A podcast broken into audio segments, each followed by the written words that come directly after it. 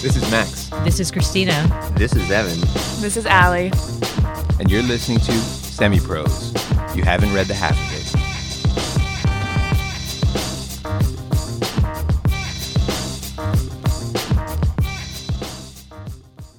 This season, Semi Pros is going back to school to learn new things. To do that, we're talking with smart people who we hope can tell us how to better live our lives. And today we're talking with Pico Iyer about his book, Autumn Light. We're hoping he can perhaps guide us through the inevitable decline of our parents and older relatives, the impermanence of everything, as well as our own aging and mortality. I'm Pico Iyer. I'm a traveler for life. I've written 15 books over the last 30 years about roaming the globe. And I think this book, Autumn Light, was in part about how to bring hope and history into the same frame. There's this lovely uh, poem by Seamus Heaney when Nelson Mandela uh, came out of prison, and he said something like, Once in a lifetime, hope and history can rhyme. So, hope is so bright and history is so true. How do we bring possibility and reality into the same sentence? Maybe that's what this book was about. Well, thank you, Pico Iyer, for uh, talking to us about Autumn Light. I know that you're going to tell us all about what we need to know about mortality, about parents' death, about aging, about ping, pong. Ping pong, yes. Very important, ping pong. Um, so, Autumn Light is um, part memoir about you thinking about death because of Hiroko, your wife's father's death. Yes. Um, so, you look at it through a lens of Japanese culture, through a lens of literally ping pong, playing yeah. ping pong with a, a group of um, Japanese people who are a bit older than you, through your experiences with your own mother in California. Um, so thank you for coming on and sharing about this book with us. Of course, and you described it perfectly. I, I wouldn't be able to do as good a job as you just did. Um, so I, I guess at one point, one of my favorite lines in the book is when you describe a bit of a health scare that Hiroko has as a dress rehearsal. Yes. And you say that it the the best types of dress rehearsals are the ones that sort of question make you question everything about what came before that. Can you tell us a little bit about that? Maybe give a little bit of context and about that idea? I can indeed. Um, so, my wife does lots and lots of exercise, and she was visiting in Santa Barbara, my Japanese wife, and I took her to a new yoga studio. And suddenly I got a call and they said, uh, mm, You should come and collect your wife. She's sounding funny. And I thought, well, that's because her English isn't so great. she sounds funny, uh, speaking a language not her own. So I went there and she waved at me brightly and just the same normal Hiroko I've known for 30 years. And I took her down to the car and she said, What happened? And I said, Oh, they were just worried about you and they thought you were strange. So we got in the car, began driving, and she said, What happened?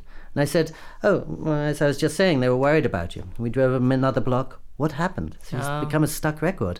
And I said, Well, remember when we were in Toronto last week? She said, Toronto? And she said, What, what am I doing here? And then she said, What happened? I was really freaking out because at first I thought it was a joke, but she, she literally couldn't communicate anymore. And only in her 50s, not such an old person. So I drove right to the side of the road, called up my doctor, and he, he was away for his lunch break. But the assistant said, get her to an emergency room. You have only one hour. It could be a stroke, and they call it the golden hour, but you've got to get there. So I drove her as quickly as I could, and we got in to see a doctor. And he asked her, you know, the normal questions: What's your name? What day of the week it is? Who's the president? And then he looked at me and he said, "She's speaking gibberish." Which is good news because it means she's got transient global amnesia. And this comes to people out of the blue for no reason, maybe once in their lives. There's nothing we can do for it. Just stay next to her for 24 hours, and tomorrow she'll wake up and resume her life normally. She will never remember this day. Um, but for the person around, it's it's very freaky. Mm-hmm.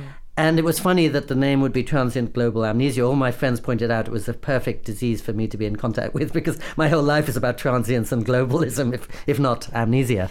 Um, but just before that, I'd watched the film from Canada's own Rachel McAdams about a, a, newly married couple and she has a car crash and she can't even remember her husband. He has to woo her back. And so I had that terrifying sense of this person I've known for all my life.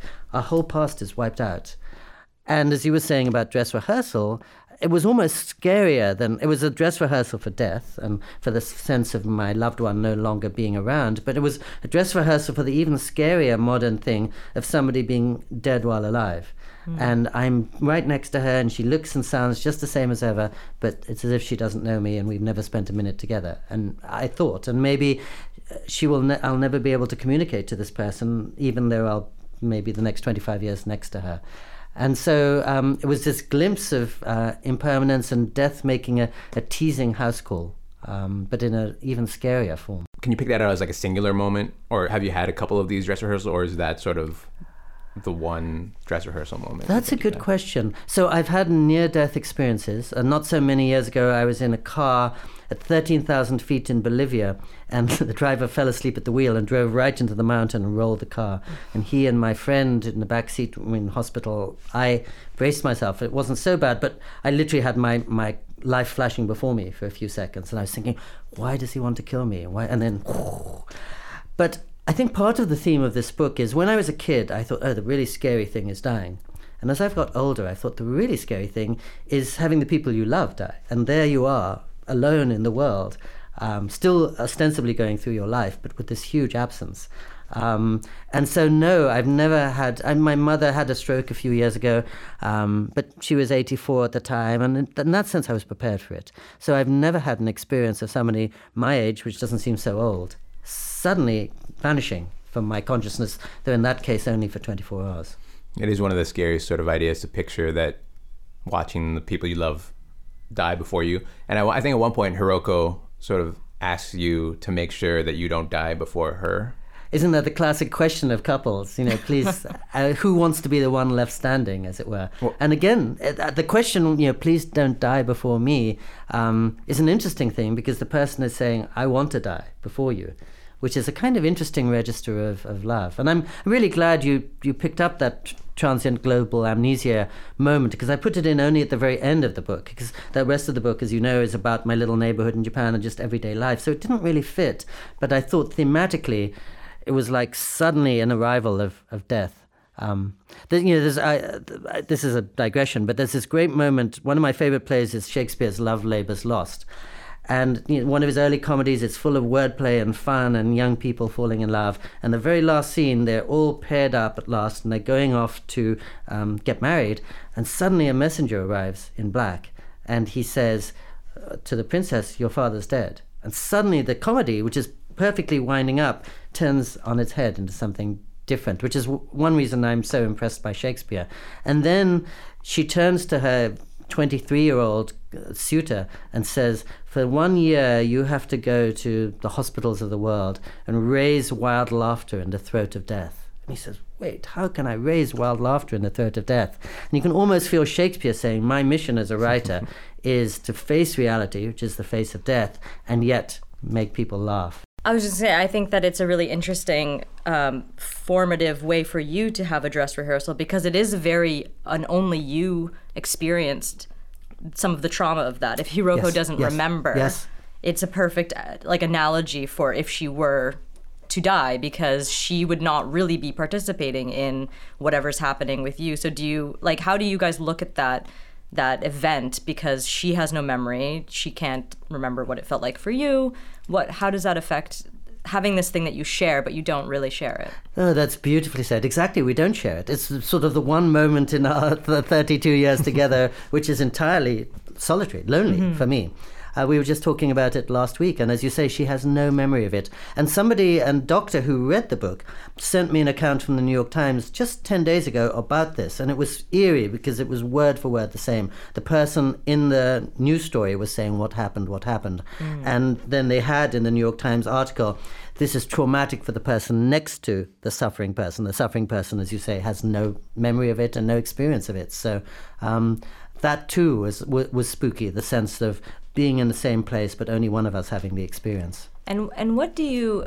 One thing I was really struck by was when you said that autumn is a season that teaches us how to die, but it's also a season that teaches us how to prepare for watching those we love die. So what, like, in helping Hiroko understand what happened to her, what role do we play in helping or watching or being a witness to our loved ones dying?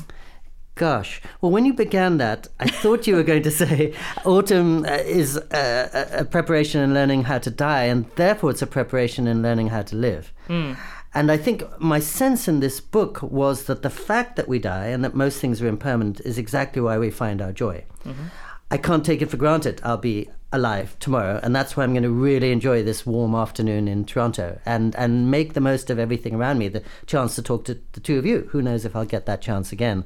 Um, so I was thinking that uh, the limits in our life are actually what give them our, our sense of appreciation, our delight in the wonder and beauty around us. In terms of preparing our loved ones how to die, um, I don't know there's anything we can do or that they need. Uh, so, her, you know, if my wife was sitting here right now, she would say her concern is me getting ill rather than her, and vice versa. Um, so, I, I think the main takeaway I would uh, seize upon is sort of cherishing the moment because moments don't go on forever. And I'm literally half a lifetime longer than you. So when I was, let's say, 30 years old, I would never want to think about that, and one shouldn't. But of course, as one moves towards the autumn of one's life, it's a useful thing to bear in mind. You, you talked about Shakespeare saying that uh, maybe what his project was raising laughter. Yes. Well, thank you for sharing your dress rehearsal with us and being able to raise some uh, laughter. And uh, it's not to compare you to Shakespeare or anything. you spent half the year in uh, Japan. Yes. And half the year in Santa Barbara. Yes. So you do get a sense of, I mean, I guess you live sort of in two worlds a little bit, Yes. right? In what ways is it different that the Japanese see death versus us maybe in the Western world? Can you maybe just a couple of differences that you've noticed? I'm delighted you asked that. Um, and especially it's extreme with California, which is a land of endless summer, where there's no autumn. And I always think that California and the United States generally, of course, is based on the pursuit of happiness, whereas Japan is based on the Buddhist notion of the reality of suffering. And so I remember as a kid, when I was 18 years old, growing up in England, I was so excited to be in California, land of broad horizons, endless possibility, future tense. And it was terrific to be young there, but the, ol- the more years went on, I found it was very hard to be a grown up in the perpetual future tense. And so I went to Japan when I was 29, partly because I thought I needed to be grounded in reality at this point. California's schooled me in possibility, but I need to deal with the facts of life, sort of. And I think I think of Japan as a wise elder who's lived for 1400 years with warfare and fires and typhoons and tsunamis and learned how to make friends with reality, which is not something I feel in California. Toronto is probably somewhere in the middle, and Canada, which I think of as an old New World place, old world and New World. But um, coming from California to Japan is like a journey from, I think, Fantasyland or Hollywood to real life. Um, and it's interesting, you probably know because we've been working together. Right after this book, Autumn Light, I published a completely contradictory book on Japan called A Beginner's Guide to Japan. And the book Autumn Light was meant to be a way of discussing all the ways in Japan is very similar to Canada or California, because at the human level, aging parents, children, scattering, turning leaves, that's universal. Mm-hmm. But the second book is all the ways in which Japan is very, very different from um, the West and the world I grew up in, uh, and my other world, as you were saying, my two worlds. And so that's there's a lot there about how the Japanese, for example, pitch their expectations very low of life, which means they're pleasantly surprised by a lot. My Californian friends are always expecting to find the love of their life and the truth of life tomorrow, and they're usually disappointed. Uh, or they're in the giddy state of having just discovered them, but I come back a month later and it's already dissolved. So. Uh, That's so interesting, also, because I think that for me, when I think of California, when I think of America or think of the Western notions of like getting older, um, and then- and then California really specifically, and you're saying like this kind of perpetual summer. But there's also like a real distancing from aging. Like Yes. it's very famously like the land of plastic surgery Yes, and like yes. the land of uh, trying to hold on to youth and um, beauty and like from a physical standpoint, from a possi- as you're saying, like from a possibility standpoint. Um, so one thing I was really struck by was like yeah that idea that Japan really holds death as present always and we tend to really try to push it into the corners and like have it be something we don't deal with. I love that. Exactly. And so when I got to Japan, one of the first surprising things I learned is in Japan, and maybe this applies to other old world cultures or East Asian cultures, you as soon as you meet somebody, you ask her how old she is. And the older she is, the better. Right. And you're asking her how old she is because that tells you how much to defer to her, how deeply Right. to bow to her. And if she's a 50 year old lady and she says she's 60, she might well do that. She'll pretend to be even older than she is Right. because then you have to bow more deeply. So the older you are, the better you are in Japan and maybe in China. And as you said, in California, exactly the opposite. Right. And I loved what you said just now about death being all around because I think that's very much how I see Japan. And peop my friends here will sometimes say, "Isn't Japan crowded?" Because 127 million people in a small physical space. And I don't think it's crowded in that way because the Japanese people are very quiet and self-contained, as you mm-hmm. probably saw when you went there. But it's crowded in the sense that the dead are never gone, and and even inanimate objects are supposed to have souls. So actually, things are very crowded in that sense. And my my wife, who you know sells punk clothes in a department store and roars around on a motorbike, a very contemporary figure. But every morning she wakes up and she heats water to make tea for her father, who died six years ago. Um, so, as far as she's concerned, her father is as much a presence in her life now, even though he's in the other world, than when he was down the street. Um, and that's kind of shocking that death is just like another room in Right. Japan rather than another state of being. Uh, and for us, it's hard to process. Um, Yeah, definitely. So when you started playing ping pong at the uh, local, it's a club. It's yes, it's, health it's a fitness sense club, yeah. And it seems like when you were describing it in the book, there seems to be about maybe 15 to 20 rotating members. Is that- Yes, exactly. did you know that when you joined this ping pong club that it was going to be this window into, I don't know, that, you know, when you get to hang out with uh, people who are older than you, you get to learn a lot. Yes. Did you know that was that one of the things that was in your mind that It wasn't in my mind. Um, and I didn't realize what a blessing it was to play games of ping pong with my elderly neighbors until I did it. So I've lived in Japan for 32 years on a tourist visa because I've never really engaged much with Japan. I go there, I sit at my desk, it's a great place to write because I don't speak the language even. But I was very removed from Japan, so it's the first time I've been in a Japanese uh, society, as it were, in the ping pong club. So that itself is an advantage.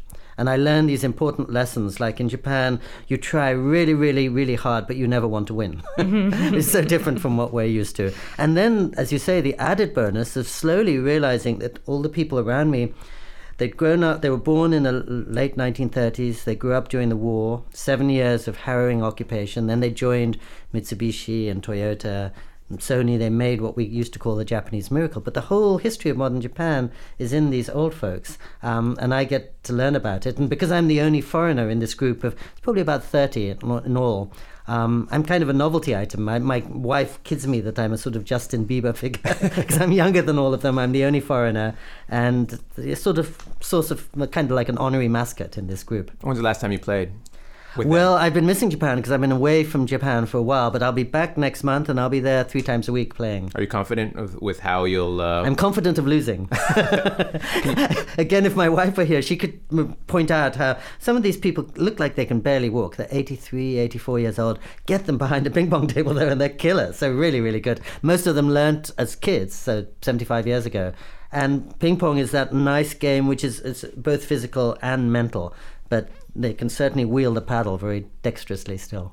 and oh, go ahead. No, I was just gonna say, as someone who I love playing ping pong, and I was really one thing I loved that you wrote in your book was that we've all played for 30 years, but none of us are getting any better. Yes, yes. So there's something more. It's not about win. It's not about winning, and it's not not, about about, getting better. Yes. it's about something else. And I guess we incrementally get a little bit better, but we're at the same time getting older. And Right, so it levels kind of out. coming- yes, which is a kind of metaphor for something. Um, and of course, we're talking about ping pong, I think, just down the street from Spin, the great ping pong club here in Toronto. I was gonna say if you had more time, we could bring you to the office, and then you could give me also a lesson in ping pong because we have a table there, which we've been trying to train ourselves to beat the bankers finally in our annual ping pong tournament. Oh, what a cool office! Um, I no, I could probably train you only in learning how not to win, the great Japanese skill. So you know, the funny thing there also when I joined this club was to find most of our games are best of two. Yeah. so there's no winner. There's no win. There's no and then we win. switch partners every five minutes. So if you do happen to lose, you're going to win six minutes later. Um, classically Japanese. I love that so much. And, and it's genuinely true. So let's say 15 of us gather, we play really intense games for an hour. At the end of the hour, everyone's in an equal state of happiness because Right. none of us are really aware of who's won or lost overall. So we all come out delighted. And of course, that's how the whole of Japanese society works. It's Right. not good for individualistic goals or ambitions, but it's great for collective harmony. It's like playing in an orchestra. Right. I guess one dynamic of being able to learn from a group of people who are older than you is that um, there's a bit of loss that goes on within the ping pong group too, right? Yes. Um, people get sick. People Yes. get have other projects that come up. People pass away. Yes. Um, were you prepared for that too, or was that something that came to a surprise? Did you know that that was something you'd have to let, deal with or handle? I didn't know that. And I, of course, I, most of all, I didn't know I would get so attached to my friends. So I've been playing with them for 15 years now. I speak very limited um, Japanese, with the exception of one person. They speak no English, but I feel I know them better than I know some of my closest friends in England or the US. And, and therefore, as you say, those sudden losses um, really, yeah, really hit one hard. Who are you most looking forward to playing with when you get back? Well, they a lot of they the- won't hear it, so no, a lot of these old guys are really, really good. Yeah. So to get get one point against them feels like a victory. Um, and they're yeah diving across the, the floor and they're pretty acrobatic. Now it must be said in my defence, these guys are retired, so they're full time ping pong aficionados. they they literally play four hours a day every day of the week. wow. That is such a dream. I yeah. can't wait. I can't wait to be retired. So And I, I can. and I'll ask you your age and say a high number, and I'll and then I'll be like, bow deeper. I'll be proud. can I read a short section from your book to you? Uh, Yes. Does that make you feel awkward, Pico? No, it makes me feel delighted. okay, so this is um, a scene where you'd met someone on the street who was from your ping pong group who you hadn't seen in a while. Um, you weren't sure about her situation. Uh, I'll, I'll read it and then we can talk about it. When I came back from the health club, not many days on, Hiroko told me that the Bodhisattva had looked in on us and, in fact, drunk tea with Hiroko, who sh- she'd taken to be a nurse. Uh, so, in this case, the Bodhisattva is one of the older women members of the ping pong group, and that's the nickname you've given her. She came to say goodbye, Hiroko went on, and I realized I hadn't heard in my friend's sentences. So happy not to live in the illusion of knowledge, I'd missed the most important fact of all. So, I guess one question, one curious question. Um, in your in your work and in your talks, you talk about sort of this um, real pleasure or real value in not knowing and maybe doubting, doubting and being a bit of a uh, skeptic. I don't know, skeptic maybe is too harsh a word, but sort of Agnostic. Or, yeah, and being able to discover and being able to uncover and being able to feel wonder. But then also on the other hand, uh, parts in the book you're like, I didn't know this about this person in my ping pong group, and I, I wish I'd known this. Can you talk about that dynamic a little bit? so perceptive of you. I mean, you're the first person to pick up on that little moment, but you're absolutely right. So, one of the things I delight about in the ping pong club is partly because they're Japanese, and I don't speak much Japanese, I don't know the salary of this guy, if they're high in society, if they're low in society, where they're educated, none of that stuff. I just know do they really want to win? If there's a free table, are they going to play? All that kind of stuff. And I like to be liberated because I think when, if I were playing ping pong in California, I would know, oh, this guy works for McKinsey, this guy's on his third divorce, whatever, and that would pollute my mind in some ways. There's a freedom in not knowing that. But at that moment, I suddenly thought there's a, there's a beauty in not knowing, which I celebrate, but there's a real danger in not knowing because I because I don't speak Japanese didn't know that this woman who looked quite healthy was actually diagnosed with cancer and only had a few weeks to live. And so you know, I think this book is a lot about being humbled and and about being reminded of all the things that I I rejoice in actually have not so good qualities. Um, and also the fact I, I live in Japan on a tourist visa, which is a wonderful thing for me, but it raises difficult questions. Where's my sense of responsibility? Am I going to be a tourist for life? Um, but but yes, it, it, it reminded me that I'm sort of living in a romantic illusion, and I like that fact. But when reality makes a house call, I'm suddenly taken aback because uh, I didn't know enough about the circumstances of the people around me. And on this theme of accountability, um, there's a part in the book where Hiroko goes to the Dalai Lama and she says that she worries about her aging parents, and his answer is just spend time with them. And uh, it's very, it seems obvious, and he tells her that karma is action, right? Karma is not intent. You Yes. can live it. Um, so, how do we make peace with that from your point of view as a writer? Where how much action can you partake in when you are also relegated to the role of ob- observer? Hmm. I think writing is action. Yes. And I think writing is the conversion of uh, reflection into action. So most everybody listening to this, everybody around us in Toronto is having lots of experiences, emotions, encounters today. But the writer is the person who's in the rare position of going back and making something concrete out of that to send back out into the world and having a say back. And so I like your picking up on the Dalai Lama quote because most of us think, oh, karma's a kind of um, like a moral bank account that we Right. have. But he always stresses, you know, no, it's about making good karma right now and therefore good action tomorrow rather than the bad actions of yesterday. I think the beauty of the writer's life is that it's about action. And I mm-hmm. remember. I sort of allude to it in the book a little, but at one point I was in my family home in California and there was a forest fire, and three hours later, everything in the house and everything in my life was gone. I had nothing left in the world. Mm-hmm. And I was stuck in the middle of that fire for three hours. But finally, a fire truck came up and it led me back down into the city. And I went to a friend's house. And the very first thing I did at 11 o'clock that night, having lost everything I own in the world, was to sit down and write about it. And I thought, well, I'm so glad I'm a writer because it, it's a reminder I'm not powerless and I can have my say back. And although the world has stripped me of all my material possessions, I still have my thoughts and my feelings. And as a writer, I can actually engage in a dialogue with the fate rather than just saying, oh no, I've had such bad luck to lose everything. I'm glad you bring that up because that's the next passage that we wanted to read. Amazing. You want to you want to read it? I was going to read it. Go Do you want to read it? No, read it, and I have something to say right after you read it. Okay. Max has something to say. Life is itself is a burning house, and soon that body you're holding will be bones. That face and that so moves you a grinning skull. The main temple in Nara has burned and come back and burned and come back three times over the centuries. The imperial compound, covering a sixth of all of Kyoto, has been rebuilt 14 times. What do we have to hold on to? Only the certainty that nothing will go according to design. Our hopes are newly built wooden houses, sturdy until someone drops a cigarette or match. As I climbed all the way up to our house, the day after everything in our lives was reduced to rubble, I saw that everything could be replaced. Furniture, clothes, books was by definition worthless. The only things that mattered were the things that were gone forever. I guess I loved how you said earlier. So we were talking about action versus inaction, hmm. and you said you you were stuck in a fire for three hours. Hmm. So some being stuck and being able to move are th- sort of dynamics that I've been thinking about a lot recently. You know, places in my life where I was felt stuck and wasn't able to hmm. move forward. Is that is that any way related to what you might have felt after you lost all your possessions? Because you describe a sort of new feeling or a new way of seeing after that happened to you.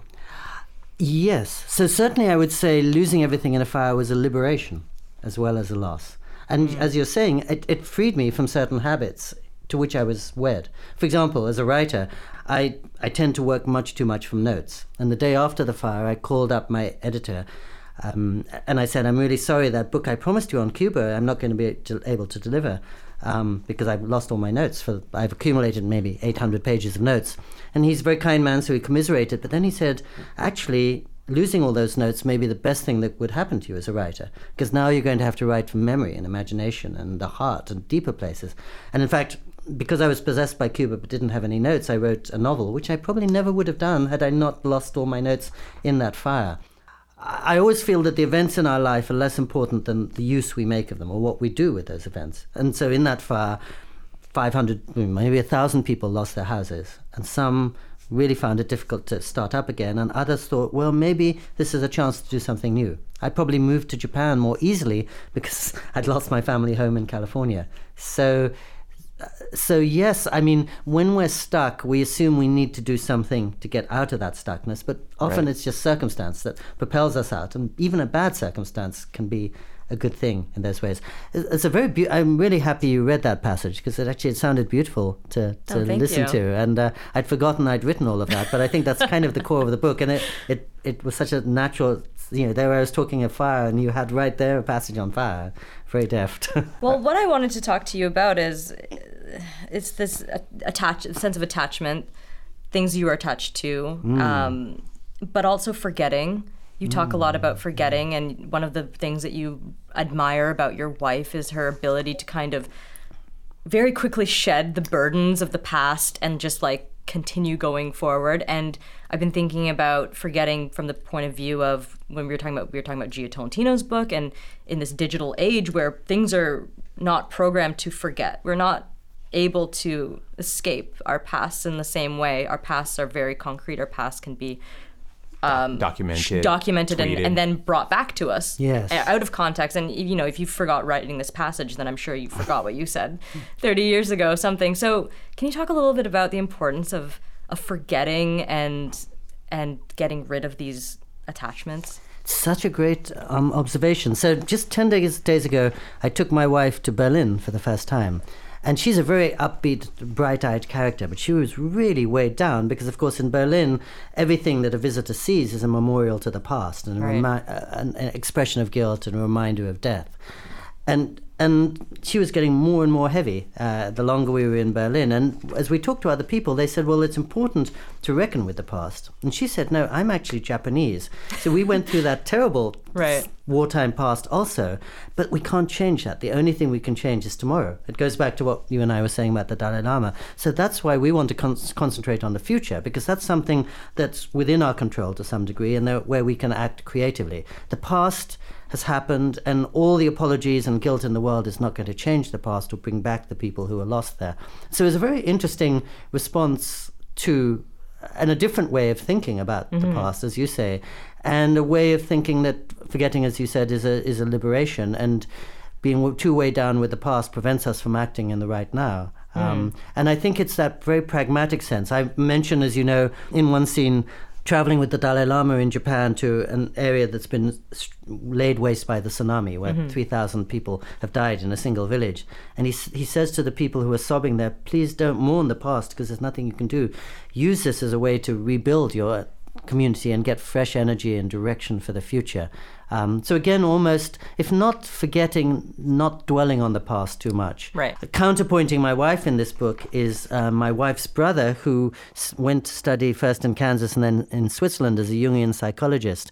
And after many, many years of study abroad, came back to Japan. And maybe as his psychological practice had suggested to him, wrote long letters to his parents and his sister about everything they'd done wrong. Uh, and I think there's a lot that Jung, Jungian psychology has to offer to all of us. But in the Japanese context, I thought, well, Jung and Buddha are pushing in the opposite direction. Because the Buddha famously said, if there's an arrow sticking out of your flesh, just don't quibble about the arrow, don't worry where it came from, don't ask what kind of arrow it is, just pull it out and move on. Whereas, of course, Jung and Freud and our tradition is much more about delving deep into the past to find the who shot that our- arrow what is that arrow made of How did it, why did you shoot me there And why, yes, why are our parents responsible for this arrow that's still, um, yes. I love that you said though in the book as well. Um, he wrote those letters, and he like, which is what something that all therapists would recommend to do. But then he did the thing that they don't recommend to do, which is he sent it. That's not the thing. That's not part of the practice of what you're meant to do. Yes, and I and I guess I wasn't suggesting that he's wrong because I'm not in a position to know about this, and I've never met my brother-in-law. But I did think that in the context of Japan, and where we're talking about forgetting, it was um, a kind of a Western response to this very ja- uh, Eastern culture, and maybe it didn't quite translate. So, following in Max's desire for uh, wisdom and, and guidance, um, we are going to ask you. We we like to do things together um, as a group to keep us coalesced as a group. Um, what sort of project or exercise could you recommend to us after now that we've all read your book? Um, maybe be something that we could try to do as a group and something our listeners could try to do that would help us engage with the themes of death, aging, impermanence. Could be anything like a walk, playing some ping pong. So I don't want to suggest too many things. Well, I'm almost embarrassed to say this, and especially embarrassed to say to people as young as you. So, and also, it's not original to me, but a part of me thinks occasionally there's a virtue in imagining you've just been told you have 90 days to live. Mm-hmm. And the good news about that is it instantly focuses your priorities. You instantly think, well, actually, maybe I don't have to spend today reading about Donald Trump's tweets and reading 160 responses to Donald Trump's tweets. Maybe I can be with my best friend. Maybe I can play ping pong. Maybe I can take a walk a- a- around this radiant day. And the, the good news about this, as I say, is probably at the end of 90 days, you're fine because it's just a thought experiment and, and you can keep on going and actually you're glad oh actually i've got many more days than than i might have imagined. Um, but i think it's a good thing because these days we have so much stuff coming in on us. I think the trivial and the essential get all mixed up together and we lose the sense of our priorities.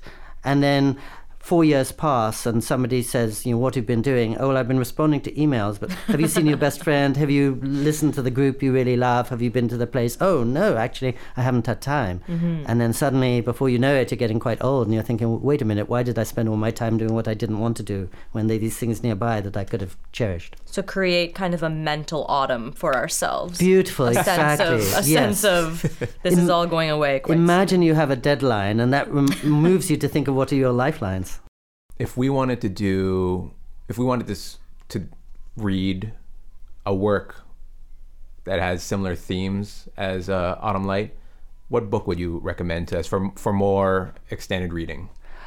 Well the best book ever written by a foreigner in japan is called the inland sea. It came out about 50 years ago. It's a travel book by somebody called donald richie he lived in Japan as an American for 66 years, from 1947, the occupation, to his death in 2013. And he had the gift of being a perfect foreigner, which is he was very sympathetic to the Japanese, but he never kidded himself he was one of them. And so it's a, it's an elegiac book, which is why it goes with mine, and it's about these forgotten fishermen's villages around Japan.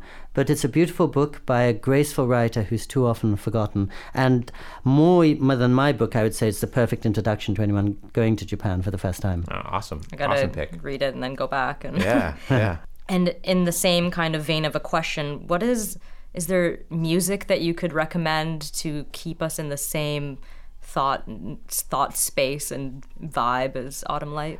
There is, and you probably know because you talk to lots of writers. We always have um, little secrets tucked into our books, and one of my secrets is the book is dedicated to Jikan, which means many, many different things. But one of the things it means is it's the monastic name of Canada's own Leonard Cohen, whom I got to know quite well. And uh, originally, when I wrote this book, it was nearly all about Leonard Cohen and his songs. Wow. So, of course, because most of his songs are about facing impermanence and death. So, of all the Leonard Cohen songs, one of my favorite in the last 18 years has been Alexandra Leaving. So, I would say his song Alexandra Leaving. Um, which is all about Alexandra leaving and then Alexandra lost, uh, would be the perfect accompaniment to Autumn Light. That's wonderful. I, I love how uh, in the book uh, you listen to it, but Hiroko doesn't can't stand it. Oh, runs out because it sounds too much like the Buddhist chanting that she grew up with. Yeah, Man, I have. It's, so for me, I love the the one sort of singer that me and my girlfriend sort of disagree on or have a similar relationship to. I love Sade, and my girlfriend doesn't understand her music or oh yeah, she's just got a seductive voice. I know it's very it's, it's, it's, source of tension for it. I think men might respond more happily to if um, people want to uh, keep on living in this mental autumn yes. what movie or tv show would be a good way to wallow. Uh, to, to, wallow. I was say wallow, to rejoice in. and I, I, think I know what you're going to pick. You, I think you do. So, I mean, again, one of the secret presences in this book is the Japanese film director Yasujiro Ozu from the 1950s. His most famous film, which I mention in the book, is Tokyo Story. But the one that I really um, most moves me is called Late Spring. And from the title of this book onwards, Autumn Light, to the last page, it's meant almost to be an Ozu movie in prose form.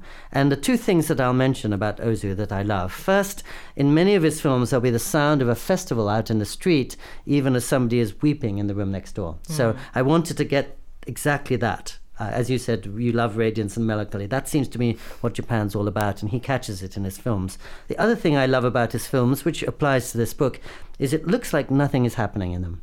Um, an old a, a father is just saying, "Oh, really?" and a neighbor is kind of looking in and saying hello, and a train is whooshing past, and you think this is just daily life, nothing important happening, and then you realize the father's saying, "Oh, really?" Means he hasn't registered that his daughter is squandering her life looking after him instead of making a life of her own. And you realize the neighbor is looking in on him to remind him, you better give your daughter freedom and you know a chance to live. And the train is taking the son off, to, and maybe they'll never see him again. So really, everything is happening, but between the lines in that very quiet way, which is, I think, the nature of most of our lives. But it's certainly true in Japan. And Ozu, I just ran across this quote, quote, quote. Ozu said, I want people to feel without drama. So no big events, no bold type, but still it's the tiny stuff in life that really breaks our heart and makes us uh, exalted. And that's what I was trying to get in this book, just about walking around an everyday neighborhood. There's a, there's a, a time in the book where you say that uh, Tokyo Story is like a quiet Lear. Which Oh, yes. which is um, funny because that seems like that passage was for me because those, when I think about my parents and me and where I should be going and where I should be leaving or staying with them, those are sort of the two pieces of those are the two works I think about very much: Tokyo Story and Lear. Really? Yeah, yeah. So when you wrote that, that was for me.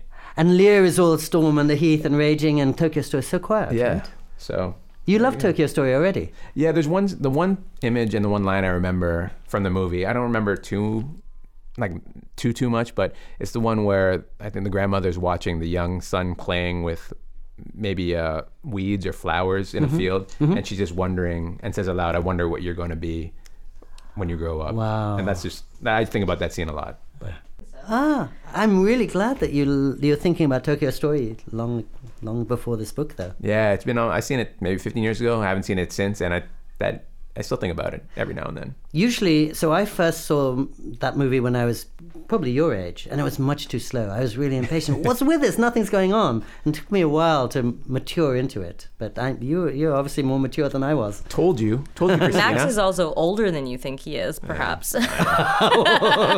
we'll keep that off. The, well, no, we can, we can do no, like, we, we tell we tell everyone that. Yeah, Max clearly. Now we have to be secretly open with our ages, right? We have to be open with uh, us. I've Oh, never, be I've never hidden. Yes. I've never hidden my age.